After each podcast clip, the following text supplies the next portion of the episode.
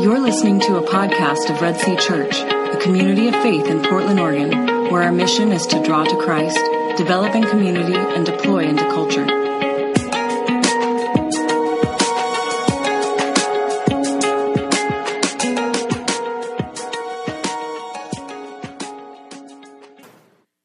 All right, let's pray. God, I thank you for this place, that you are here. I thank you for Red Sea and the leadership that you have placed over it. I thank you for the gospel, that from the beginning you had a plan to redeem man, and that this would happen by the sacrifice of Jesus on the cross, his blood covering our sins and giving us new life in you. God, I ask that this gospel truth would not just be a theory, something that we all know, but that does not penetrate our hearts to be lived out in practice. I thank you for this sermon series, for Josh and Royce, and how you are challenging us to practically apply the gospel in our daily lives. I confess that over the last year, this has been something that I've been apathetic about, knowing what I ought to do, reading the Bible, spending time in prayer, but have excused myself from doing because of busyness. I thank you that through your gracious patience and continual pursuit of me, that you have used this church and this sermon series to draw me back into your word in a pursuit of you, practical application of Scripture and the gospel in my life. I'm reminded of the lyrics from Seven Places song that goes like this I fall apart when it's all in my head. Thought knowledge would save me, left a void instead. Move into my heart, bring to life what was dead. God, I pray that the truth of Scripture, that the gospel message that Jesus came, died, and raised again on the third day in order to cover our sin, would not stop in our minds, but that it would sink into our hearts, penetrate our lives, work itself out in the actions we take in our lives, and bring us and bring to life what was dead. Amen. Amen.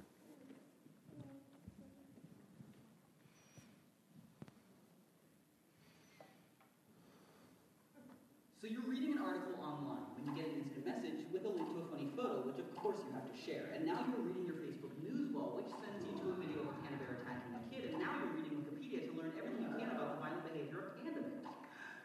And this is what three minutes on the internet can be like. We live like this all the time, and it has to have some kind of effect on us. the net is making us as thinkers. That is Nicholas Carr. He is the author of The Shallows, What the Internet is Doing to Our Brains. To understand this whole thing better, we need to go way back in time, to say, like, the prehistoric age. You wanted to know everything going on around you because the more you knew about your surroundings, the less likely you were to get attacked by a predator. And there's even evidence that our brains release some dopamine, pleasure producing uh, neurotransmitter chemical, to reward us for seeking out and finding new information. So getting distracted felt good and helped us stay alive. The problem is that nowadays, predators aren't much of an issue, but we still have the same brains.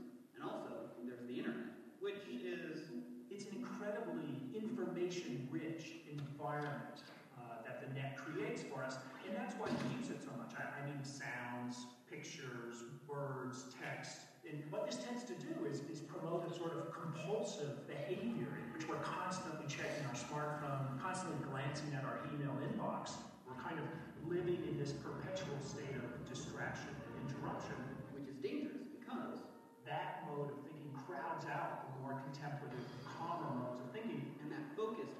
thinking is actually how we learn. It's a process called memory consolidation. And that means the transfer of information from our short term working memory to our long term memory. And it's through moving information from your working memory to your long term memory that you create connections between that information and everything else you know. So you've got this awesome life-changing piece of information in your short-term memory, but then you hear that email ding and there it goes. That email takes its place and you never get a chance to learn anything. All because of one distraction. So attention is the key. And if we lose control of our attention or are constantly dividing our attention, uh, then we don't really enjoy that consolidation process. But I can hear it now. Someone out there is saying, uh, what does learning matter if all the information in the world is just a Google search away? Well, Um, that is kind of shortchanging our intellects. If that's the way you're using your mind, just kind of searching very quickly and finding information and then forgetting it very quickly. You're never building knowledge. You're simply, you're, you're kind of thinking like a computer. Which means that our very humanity is at stake. And it would be a shame if we all got assimilated because, well, humanity is pretty neat. I really believe that if you look at the great monuments of, of culture, they come from people who are able to pay attention, who control their mind. That's what allows us to think in the highest terms, and think conceptually, think critically, uh, think in some very creative ways. And it's this kind of thinking that's at risk, being eroded one cute cat video at a time. Don't get us wrong, the internet is good for lots of things, and it should be celebrated. But the best thing we can do for our minds is to find some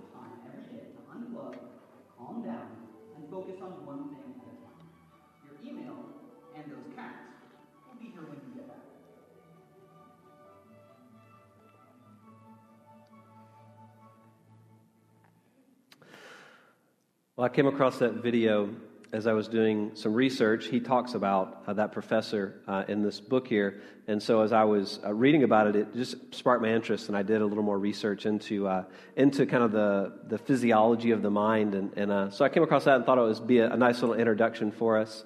Uh, we are in a series, you can turn me down some, John. we are in a series called Crazy Busy. And today we're going to be talking about how media particularly affects to the adds to our crazy busy lives. Uh, and it's a really big problem that I think all of us suffer with from a one degree of another.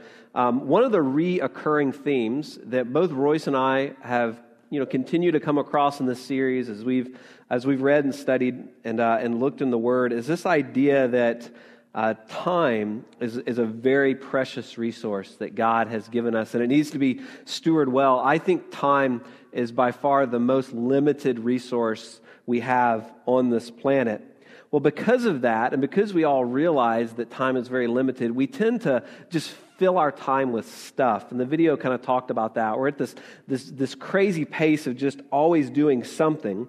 And I believe in the last couple of decades, one thing that has started vying and fighting for much of our time is, is this guy.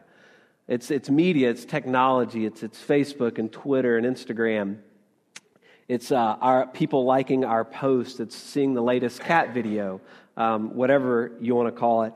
Uh, recent statistics from Nielsen, we're going to put up a slide here, uh, indicates that Americans spend 906 million hours per month using social media. Twitter has over 100 million users. YouTube serves more than 2 billion videos a day, which ironically, we just watched a YouTube video. I get it. Uh, Facebook reports that worldwide, its 500 million active users spend a combined 700 billion minutes on the site each month. That's roughly 24 hours per person which is a lot of time spent checking status updates and changing profile pictures. That, I, know, I, I, I read that statistic and I was like, no, there's no way that I spend 24 hours a month on Facebook. And then I'm like, maybe an hour a day broken up over several you know times of checking it i mean that's that's me right and those hours they start to really add up over a lifetime and they wind up uh, equaling out to a lot of a wasted time. So, the question that we're going to try to answer today is is, is checking Facebook, watching movies, uh, surfing the web the best use of our time?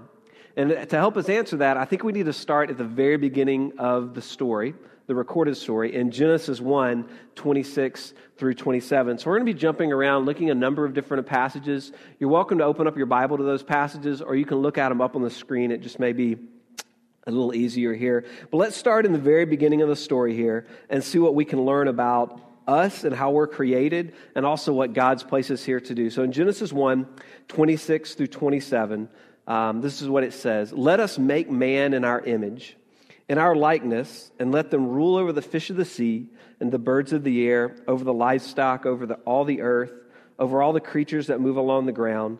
So God created man in his own image. In the image of God, he created him. Male and female, he created them. So as I was reading this, there's two things that I think we can we can look at this and we can pull out of this that are really important for how we use our time and particularly how we use uh, media. The first one is this idea that God exists in a triune relationship, right? In Genesis 1, God said, Let us make man in our image, right? Well, we know that there's a plurality there. There's more than one. As God's story unfolds, we see that that God being actually comes in the form of three persons known as the Father, the Son, and the Holy Spirit. Now, these relationships of God are, these, these beings of God, are defined by their relationship with one another, right? The Father is only the Father because he has a Son. Make sense? So, if then we are made in the image of this triune God, then we find ourselves, and at the very foundation of who we are, we find ourselves in relationships with God and with other people. So, alone, as an individual, I cannot properly image God, right? Because God exists as a relationship, and God made me in his image, therefore, I have to be in relationship with other people to properly image God the way that he created me to be. Okay? That's one thing that we can pull out of this passage.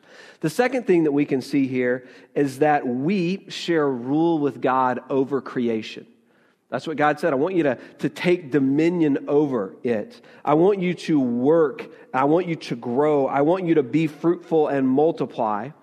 But then, as God's story unfolds throughout the Bible, we get more clarity on what that exactly looks like. the very premise, the very, I guess, the, the, the foundation of why we are here is to have dominion over, to steward, uh, to be fruitful and multiply. But then, as it grows, that command then becomes uh, not just about taking care of the earth, but it becomes about having right relationships with people, right? The Bible talks a lot about how we are to love the Lord our God with our heart, soul, and mind. So it's about having a right relationship with God. But it also says we're to love others as ourselves, right? So we're to love God and we're to love our neighbor. That's kind of what that command ultimately becomes when Jesus comes here uh, on the earth. So Jesus says, I want you to, to love and to serve other people. That's why you were created, you know, the golden rule thing. But Jesus goes on and he says, Whoever, this is in Mark 8 35, he says, Whoever wants to save his life will lose it, but whoever loses his life for me and for the gospel will save it. So then, being obedient to the command of God, why we were created, and saving our lives is about engaging and loving God and loving other people. Okay? You guys see where I'm going? We are not created to be self indulgent, autonomous little, you know, individuals. We're created for relationship. But the problem with media, and particularly social media, is it creates self indulgence, right? I think if we step back and look at a lot of the time that we spend in media, it's not about engaging with other people as much as it is just self promotion or self indulgence, wanting to check out. Right? I know that's, for me, it is, at least anyway. A lot of the, the, my technology time is just me wanting to fill the time with something. It's kind of me wanting to, wanting to check out here. Let's look at a couple other passages of scripture that talk about this. Ephesians 5, 5 through 16, I think is really, really applicable to this idea of, of media and how we use our time. This is what Paul says. He says, Look carefully then how you walk, not as unwise, but as wise, making the best use of the time, because the days are evil. I think that command speaks directly to the way that we use social media. It, it's as binding on our modern day technological lives as it was on a, on a first century Jew. And Paul's words have massive implications for how we interact with social, social media. One day, all of us will stand before God and we'll have to give an account on how we use the time and the resources and the energy that He places here on the earth. And with that in mind, how much time can we justifiably devote to Twitter, Facebook, and YouTube? Is that a good use of the time that God's placed us here? Just a few hours each day over the course of a lifetime adds up to years of wasted opportunity. So, then, in a way, we have to be skeptical, I think, of technology. We can use it for God's good purposes. I'm not, I'm not someone that's going to stand up here and say, hey, let's remove ourselves from technology. I think it can be a, a tool that God created that, that we can use for, to help us glorify Him, to help us wisely use our time. But some media, and I think a lot of media, is just filler, right? It's just mindless filler. That's kind of what that video was, get, was getting at. Uh, DeYoung, in, uh, in the chapter we looked at, chapter 7 here, if you guys read it this past week, he talked about this term of acedia, uh, which, which I had never heard before, and I thought it was really fascinating. So I pulled a couple of quotes out of the, bo- out of the book. Now, acedia is kind of an old term. A modern day term would be sloth, right? And this is how he kind of uh, defines acedia. He says, Acedia is evenings without number obliterated by television, evenings with neither entertainment nor of education, but of narcoticized defense against time and duty. Above all, acedia is apathy, the refusal to engage the pathos of others' lives and of God's life with them. If that's our primary purpose in God creating us, how much of that time are we giving to this idea of purposefulness disguised as constant commotion? That really hit home for me this week. Man, as, as I thought about my time, I get up in the morning, I fix myself a cup of coffee, and I've got about a 30 minute window there where there's just not a whole lot going on, right? Physically or in my mind. I'm just kind of sitting there just waiting for the computer to reboot, you know, and, and, and to get going. Once that coffee hits my bloodstream, though, I, I start, and I, for the next 12 to 16 hours, I will not stop. And most of you guys are probably the exact same way. You will be doing something for the next 12 to 16 hours. And if you have a void, do you know what happens? Your brain automatically goes to this, doesn't it? And you pick it up and you open up Facebook and then you start and then it looks to a link that adds to another link that winds up you watching cute cat videos, right? And we fill our time with, with these days. Now, for you, it may not be Facebook or Twitter. Maybe it's ESPN. You know, maybe, maybe it's um, a, a hobby that you enjoy. Maybe it's a, a certain TV series that is really popular that you just can't get enough of. But as I was thinking through this stuff, I, I, started to wonder, and I was really trying to think about my heart and think about my time. And, and I realized that I had come to believe a lie that busyness was the point. I have to be doing something all day.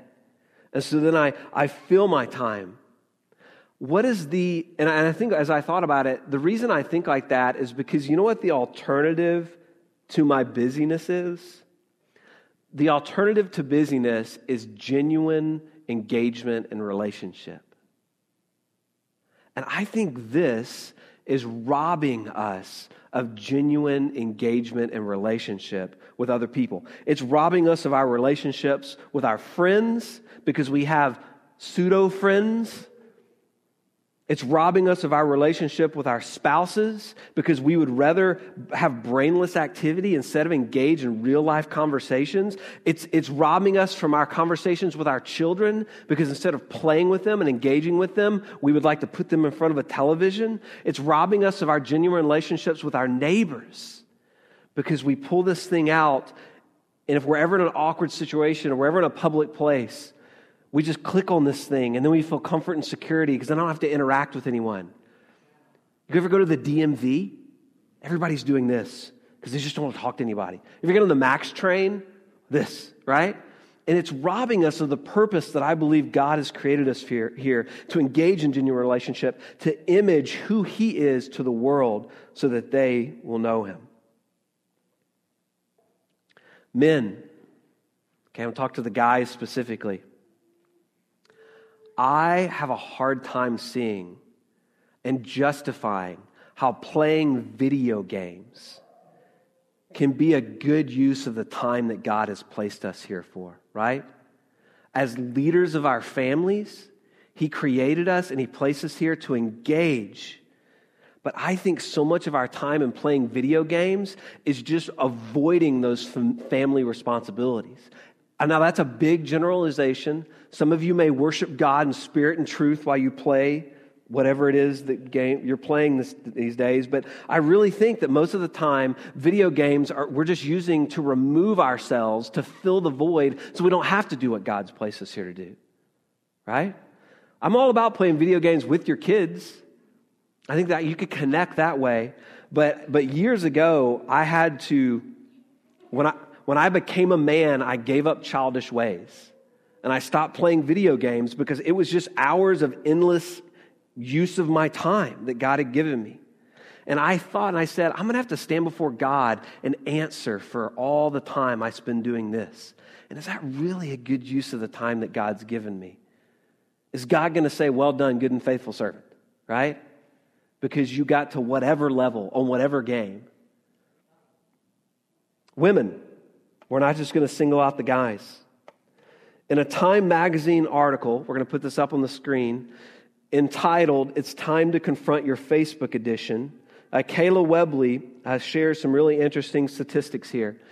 Uh, one third of women ages 18 to 34 check Facebook first thing in the morning. Right? You roll over in the morning and, and to your spouse, the room is still dark and their face is glowing. It's not because of the morning smile, it's glowing in the darkness because of Facebook. Of the 1,605 adults surveyed on their social media habits, 39% are self described Facebook addicts. It gets worse. 57% of women in the 18 to 34 age range say they talk to people online more than they have face to face conversations. That was startling to me. It's like 57% have more genuine relationships and face to face conversations. Well, you can't have a face to face conversation online, but that's what they consider face to face conversations. Another 21% admit, admitting checking Facebook in the middle of the night. Wow.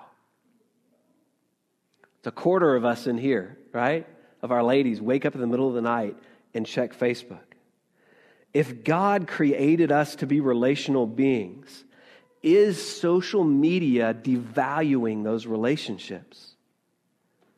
Do you have friends that you have never met? Can you genuinely call them friends if you've never met them?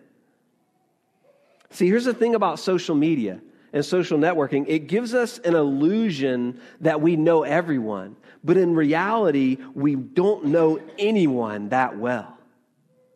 Right? And that's what we've all kind of bought into. It creates this environment where there's these selfish, one sided relationships that really flourish. And you know what conversations are made up of? Little sound bites and likes and kind of one off comments on a picture. And we have we've, we've called that a genuine relationship. Man, I think the other thing that it's doing is it's robbing us from those genuine relationships that God has placed right here in front of us. If we would rather spend time on Facebook engaging in a relationship with someone who is not present, yet we, we ignore the relationships in front of us, primarily our close family and friends, our circle of relationships. This is robbing us of our purpose that God created us here. Not only that, it's doing something else. I believe that it's creating a culture of self worship, also known as narcissism. Look at a couple of verses here Proverbs 27 2. Let another man praise you and not your own mouth, a stranger and not your own lips. Man, say the Bible isn't relevant to today. Isaiah 66, 2, this is the second part of the verse. To this one I, the Lord, will look, to him who is humble and contrite of spirit and who trembles at my word, those who are humble. Matthew 23, 11 through 12. The greatest among you shall be your servant. Whoever exalts himself shall be humbled, and whoever humbles himself shall be exalted. Philippians 2, 3 through 5. Do nothing from selfish selfishness or empty conceit, but with humility. It says, Do nothing from selfish ambition or conceit, but in humility count others more significant than yourselves. Is Facebook helping you to do that? Now, there's all types of practical implications of this. Uh, I appreciate at the end of the chapter, he talked about some of those. He talked about making these boundaries and fighting for those boundaries in your home, whether it's getting texts at, uh, at the dinner table or turning your phone off at a certain point or just refusing to turn on the TV or refusing to check out. I think there's a great, and we should s- spend some time doing that. He talks about this idea that the video did of engaging your brain and needing to need your brain being created to to have an idea and to really concentrate on that idea idea. And the problem is social media just you get so much information at you so fast you don't wind up processing through anything. And it really is literally making us dumber. Like so there's some real practical things we can do and we're going to talk about those in home community this week. But more than all of those really practical things at the heart of it i think there's a, a great issue that we have to address and if the heart of, of me filling my time with technology and the heart of me filling my time with Facebook, I believe is ultimately we're just searching for approval. That's really what at the heart of our social media addiction is. It's just a search for approval, right? When we think about it, when we think about how often we see if people liked our post or liked our comments, all we want is validation. And I'm friends with a lot of you guys on Facebook. And, and some of the times, the posts that I see is just a cry out for validation. Someone validate me. And husbands, if your wife is crying out for validation, that means you're not, one, you're not validating her, you're not leading her toward God, and she will find it someplace else. Right? We have to see these things. But more than that, it's a cry for a validation from, of, of, I believe that we're not receiving it from God. We have to realize that we are loved by God, that we are created in His image, and that we are placed here to do something, right? Love God, love one another, and love this world is our primary purpose that we are created for. And we have to find our identity in that, in being loved by God, in being created for a reason. This week, I've been reading through 1 Corinthians, and, and it was just really, really good time in the Word of, of my heart being reminded. And I came across this passage of Scripture in 1 Corinthians 3, and I wanted to put it up on the screen here. Uh, and it just, it just stuck with me all week. Um, Paul's talking about a unity in the church here, and he says, Do you not know that you are God's temple, and that God's Spirit dwells in you? Just, just let that sink in for a second. You know, we talk about all types of identity language that we use here, that we are God's children, that we are God's people, right? Um, uh, in First Peter, you're, you're a royal priesthood, you're a holy nation, you're a people for, God, of God's, for God's possession, uh, right? We look in Ephesians and, and we see that we're, we are an inheritance of God, that we are purchased by God. But I love this image here because Paul says, You are the temple of God, and his spirit dwells in you. If anyone destroys the temple of God, God will destroy him. For God's temple is holy, and you are that temple. So, this is what Paul's getting at here, and he fleshes it out all throughout 1 Corinthians. It's this idea that Jesus when he died on the cross, he paid a debt that we all owed, right? This is at the foundation of what we would believe in the gospel is that when we are born into this world, we're born uh, sinful. We're born in natural rebellion to God. And that rebellion is shown in this idea that we will worship everything, right? We, we don't have a worship problem. We just have a worshiping the right thing problem. So we, we will worship everything. We will worship our, our jobs. We will worship our kids, like we talked about last week. We will worship everything except for God, right? So we're in, we're in rebellion against our Creator. And so there's a price that has to be paid for that rebellion.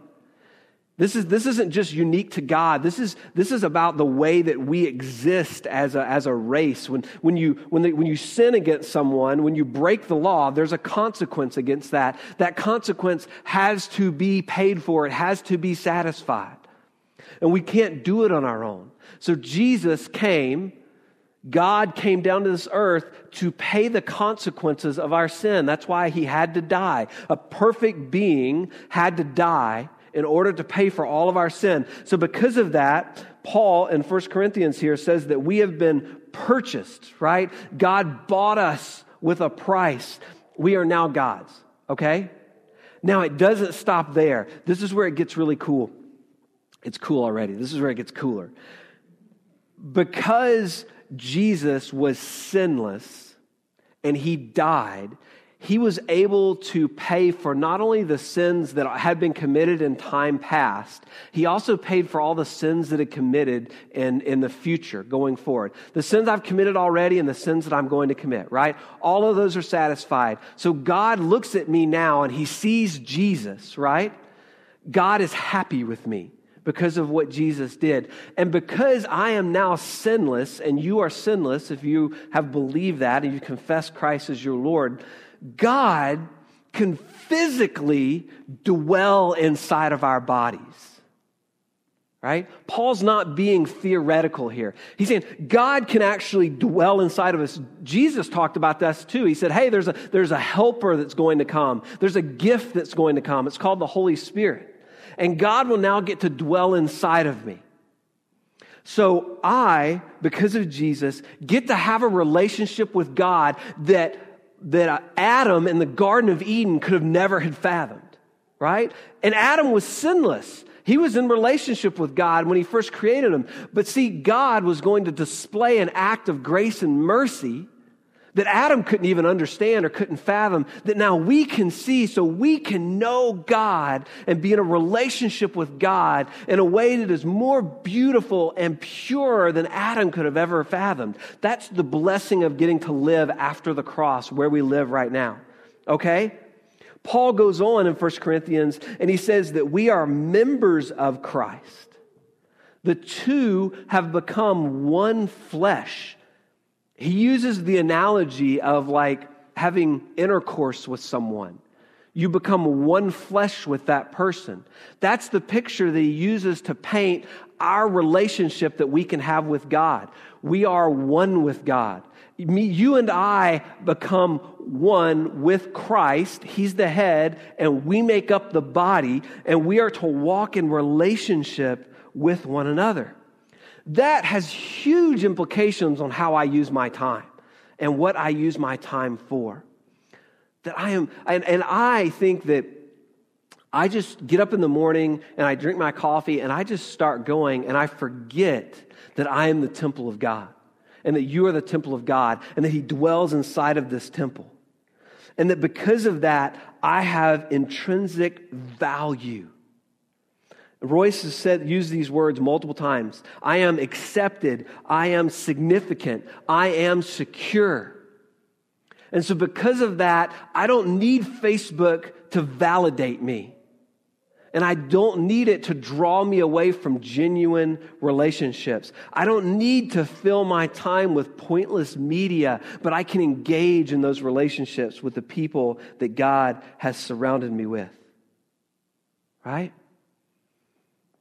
Now, here's the problem Jesus came, He paid for our sins, right? We have been forgiven, yet we are still sinful. We continue to sin over and over and over again. And as long as we're alive, we're going to sin. So, as long as I'm alive, I am going to want to continue to worship all these other things except for God including technology. And so I have to constantly be brought back in and have my heart reminded of the goodness and the greatness of God. This is what communion is all about here.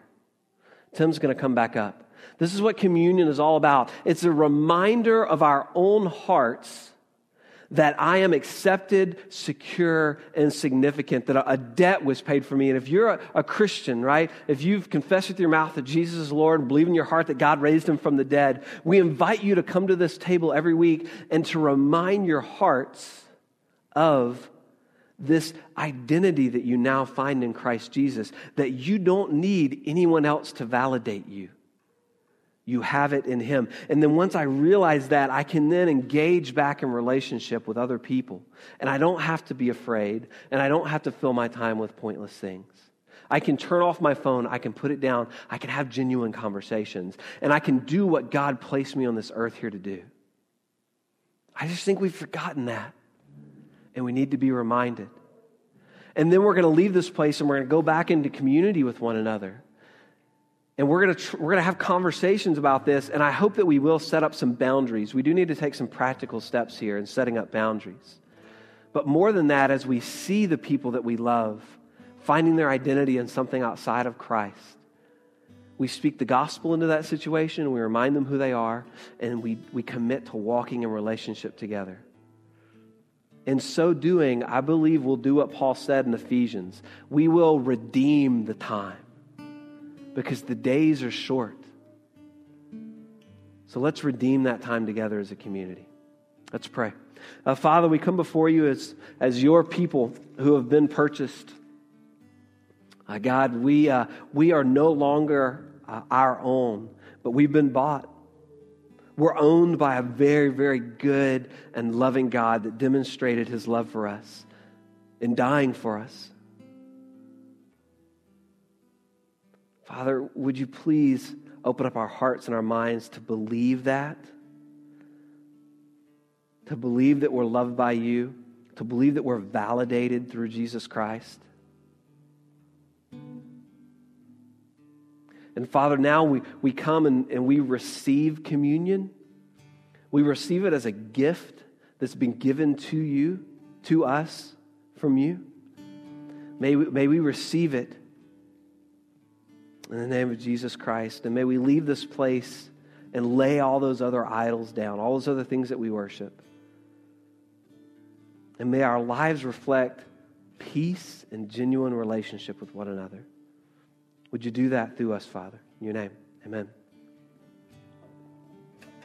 Thank you for listening to this message from Red Sea Church. If you would like more information about Red Sea, including more audio messages, please go to our website at www.redseachurch.org. If you would like to contact Red Sea, you can email us at info at redseachurch.org.